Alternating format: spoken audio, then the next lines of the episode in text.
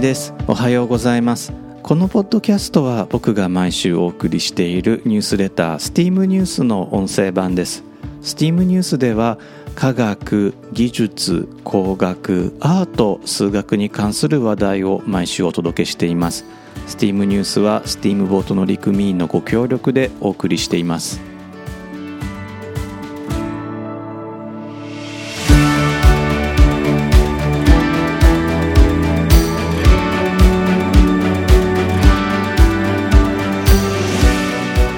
改めまして1です。このエピソードは2022年の3月6日に収録しています。このエピソードでは STEAM ニュース第18号からフランス革命とメートル法についてお届けします。どうぞ25分お楽しみください。普段何気なく使っているメートルという単位。日本では計量法によって長さを表示するときは必ずメートルを使わないといけないと決まっています。日本古来の里とか尺とかは使ってはいけないということですね。日本政府は1886年明治19年4月16日にメートル条約を交付しました。この時代はまだ日本古来の単位を使ってもお咎めなしだったのですが1966年昭和41年には厳格なメートル法への移行が政府によって指示されました。当時は随分と行き過ぎた取り締まりもあったようなんですが A 六輔さんによる借款法復権運動もあってか取り締まりは徐々に下火になっていきました。日本で法的に認められている単位は長さのメートルの他に質量のグラム時間の秒などがあります。これらの単位は国際単位系として世界標準に定められています。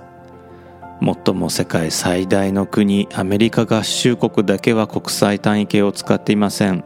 本当いい加減にしてほしいです。実際アメリカが国際単位系を採用していなかったばかりに1999年には火星探査機を失うという事故も起こっています。この国際単位系英語ではインターナショナルシステムオブユニッツなんですけれども略称はこの IS ではなく SI なんですね、えー、フランス語由来なんです。ではなぜ英語ではなくフランス語由来かといえば SI の元になったメートル法。こちらがフランス発祥だからなんですね、まあ、そもそもメートルという単語もフランス語です。このメートル法はフランス革命中の1791年にフランス議会で決議されました。メートル法を初めて提案したのはフランスの政治家タレーラン・ペリゴールとされていますが数学者ニコラー・ド・コンドルセ公爵とする説もあります。コンドルセ公爵は人々が真に平等であるためまた真に自由であるために新しい普遍的な単位が必要だと考えたのです。この頃フランスで何があったんでしょうか？1789年7月14日フランスで群衆がバスティーユ要塞監獄を占領しました。これがフランス革命の始まりです。絶対王政をとっていたフランス王国で国家財政が破綻したのですが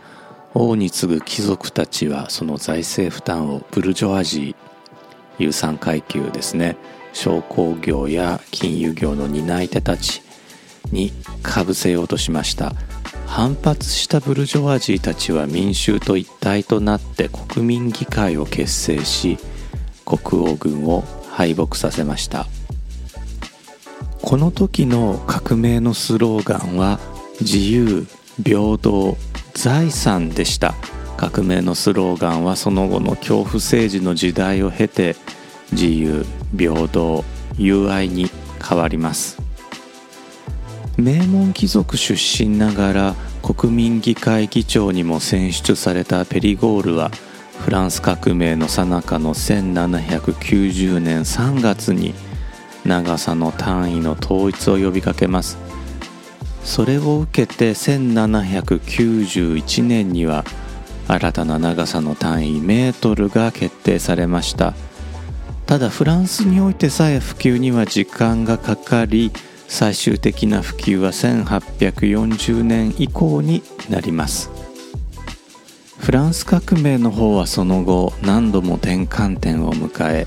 ナポレオン・ボナパルトの台頭をもって一区切りとなります。メートル法を発案したペリゴールたちはフランス国内でさえバラバラだった単位を統一しようとしました。その時この新しい単位はフランスのみならず世界中で使われなければならないと考えました。そのためにはフランスにしかない物差しを使うわけにはいきません。まして現在でもアメリカで使われているフィートのように人間の足のサイズ由来では困るんですね。人によって足のサイズが異なるからです。コンドルセ公爵ラグランジュラプラスモンジュといった検討委員会のメンバーたちは当時振り子を使った長さの定義を検討しました。周期がきっかり2秒であるような振り子が当時作られていたんですね。この振り子の長さを1メートルにしようとしたんです。残念ながら振り子の周期は地球上のどこに立つかで微妙に異なります。そこで検討委員会は振り子案を諦め地球のサイズを使うことにしました。4 5線に沿った地球の円周の4000万分の1を1メートルと決めたのです。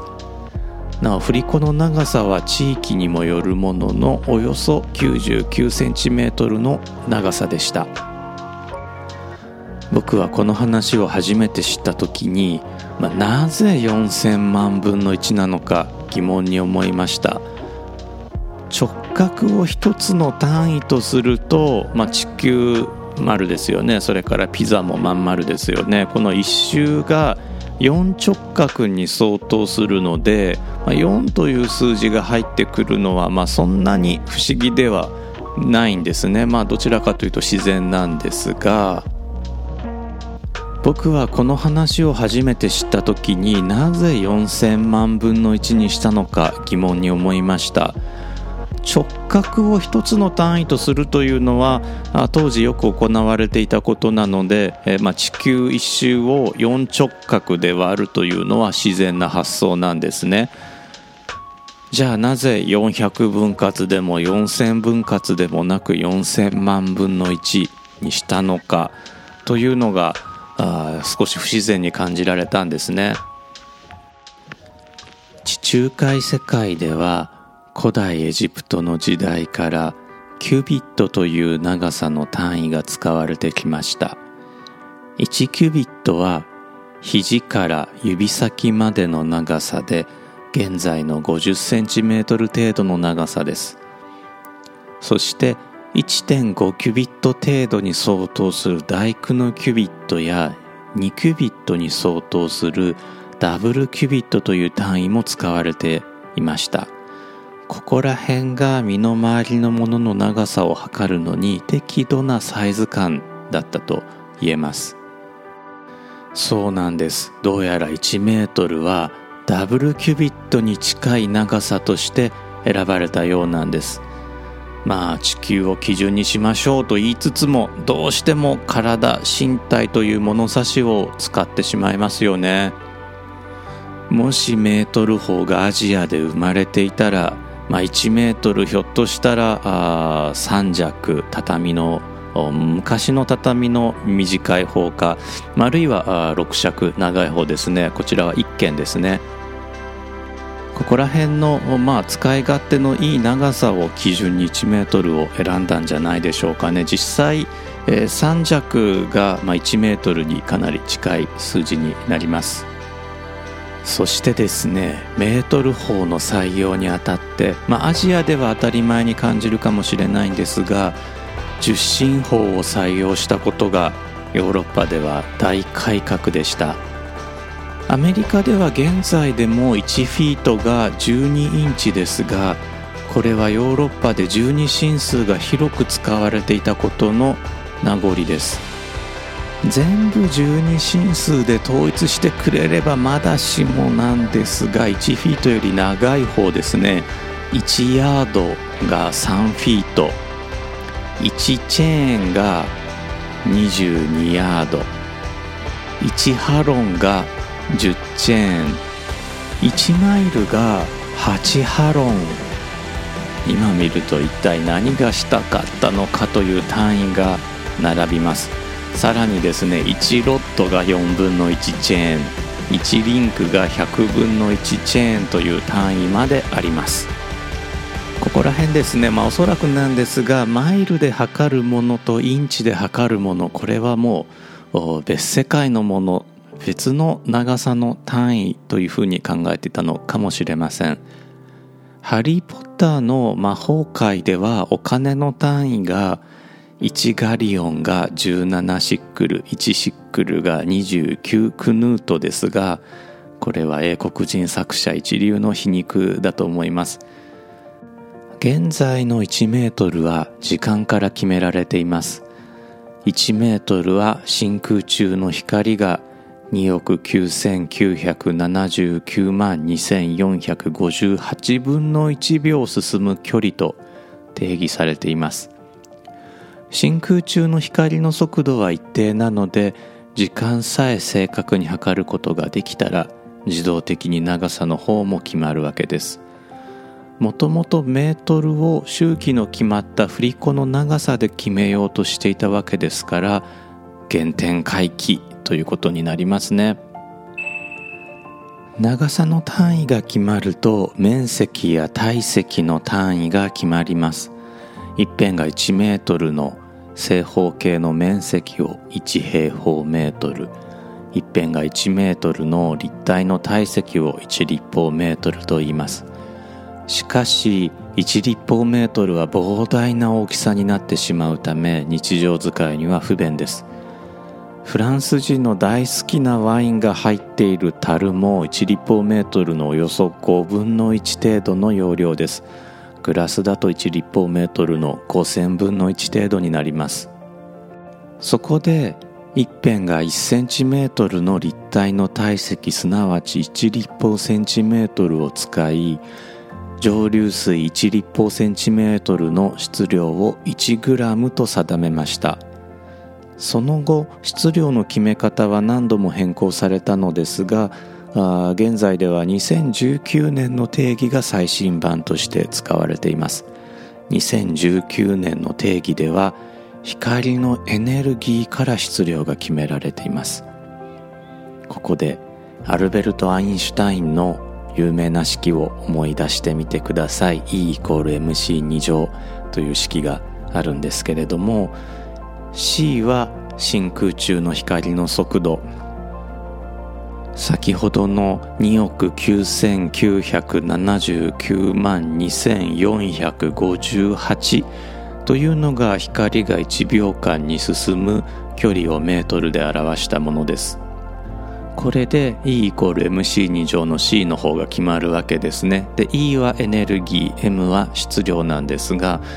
光のエネルギーの方は光の色によって決まるので、えー、これでエネルギーが決まって C も決まってるから質量が自動的に決まるということになります。なお1799年から2018年の間は国際キログラム元気という重りの質量が1キログラムだと決められていました。国際キログラム元気は白金プラチナですね。これが90%イリジウムが10%の合金でできていました。密度がうんと高くて錆びず溶け出すこともなく傷つきにくいことから白金イリジウム合金が選ばれました。この白金イリジウム合金なんですがまたの名をイリジウム割りプラチナというんですが金属アレルギーになりにくい指輪の素材としても注目されています。日本に住んでいると現行の1円硬貨これがきっちり 1g ですので 1g というのは実感しやすいかなと思います。初期のメートル法で決められたのは長さと質量の単位だけでした。実はフランス革命中の1793年に十進化時間という時間の単位も提唱されています。これは1日をまず10等分して1十進時として1十進時を100等分したものを1十進分としてさらに1十進分を100等分したものを1十進秒とするものです。まとめると1日を10万十進秒に分割するわけですね。フランス革命政府は従来の週7日間や月28から31日間を廃止して10日間を意味するデカードそれから新たな月こちらは30日で固定するものをですね導入しようとしたんですがどちらも普及はしませんでした。受信化時間は定期的に人々を魅了するらしく1998年にはスウォッチビートという時間単位がマサチューセッツ工科大学のニコラス・ネグロポンテ教授とスウォッチ社によって提案されています。1スウォッチビートは1日を1000分割したもので1分26.4秒に相当します。スウォッチビートを刻む時計がスウォッチ社から発売されており今でも中古品でね、えー、手に入れることができます。フランスの革命歴こちらはフランス革命を終わらせたナポレオン・ボナパルトによって1806年に廃止されました。時刻の方も1日を24時間1時間を60分1分を60秒に分割する方が残りました。ただしですね1日という天文学的現象を時間定義の起点にしてしまうと1日の長さの揺らぎがそのまま単位の揺らぎになってしまいます。そこでメートル法をもとに作られた国際単位計 SI では1967年からセシウム原子時計を使って1秒の長さを決めています、まあ、これならば地球が1回転する時間に揺らぎが生じても1秒の長さは変わりません。時間の長さが決まると今度は逆に1日の長さが不定になってしまうんですね。えー、先ほどお話しした通り地球は正確に24時間で一周しているわけではないんです。そこで原子時計で計測した経過時間をもとにした時刻を国際原子時として地球の回転から割り出した時刻を世界時と呼んで区別します。世界時の方なんですがこれは昔グリニッジ標準時と呼ばれていました。現在は国際原子時とのズレが整数秒になるように世界時を調整した協定世界時 UTC というんですがこちらが旧グリニッジ標準時の代わりに世界共通の時刻として使われています。一言で言うと時間の単位は秒であって一日の長さは秒から作られているということですね。フランス革命政府は角度の方も受信化しようとしました。まあ、過去十二進数使ってきたあ歴史を全否定しようとしたのかもしれないですね。それがグラードまたはグラディアンという角度の単位です。1直角90度を100グラードに分割するものでした。英語圏では斜面の勾配のこともグレードと呼ぶので、英語圏では代わりに、ゴンと呼びます。こちらもですね日常生活ではまあほとんど普及していないんですがヨーロッパ製の測量機器計測機器の中には角度の単位としてグラードが選べるようになっているものがありますしカタログスペックなんかでも例えば何グラード単位まで、え、計測できますよということが書いてあったりとかするものもあります。日本の関数電卓でも角度として、え、グラードが選べるようになっているものもあります。というかほとんどなってるんじゃないでしょうかね。まあ、特に我々のようにこうピラミッドの計測とかしている人たちにしてみると1度をさらに細かく分割していく必要があるんですね。ところが1度は60分で1分は60秒というとも非常に計算がややこしいので受信法を使いたくなるわけです。で、えー、どうせ受信法を使うんだったら最初からあグラードえー、これの1000分の1のミリグラードを使った方が計算が楽なのでどちらかというとグラードの方が便利です。実はもっと便利な角度の単位もあります。現代のフランスも加盟する北大西洋条約機構 NATO それから日本の自衛隊も採用しているんですが1直角の1600分の1の角度これ1ミルと呼びます。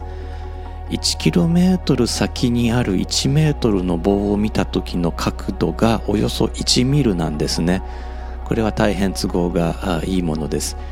ミルのことを日本ではかつてミリーと呼んで漢字も割り当てられていたそうなんです。それだけじゃないんです。この1ミルという単位、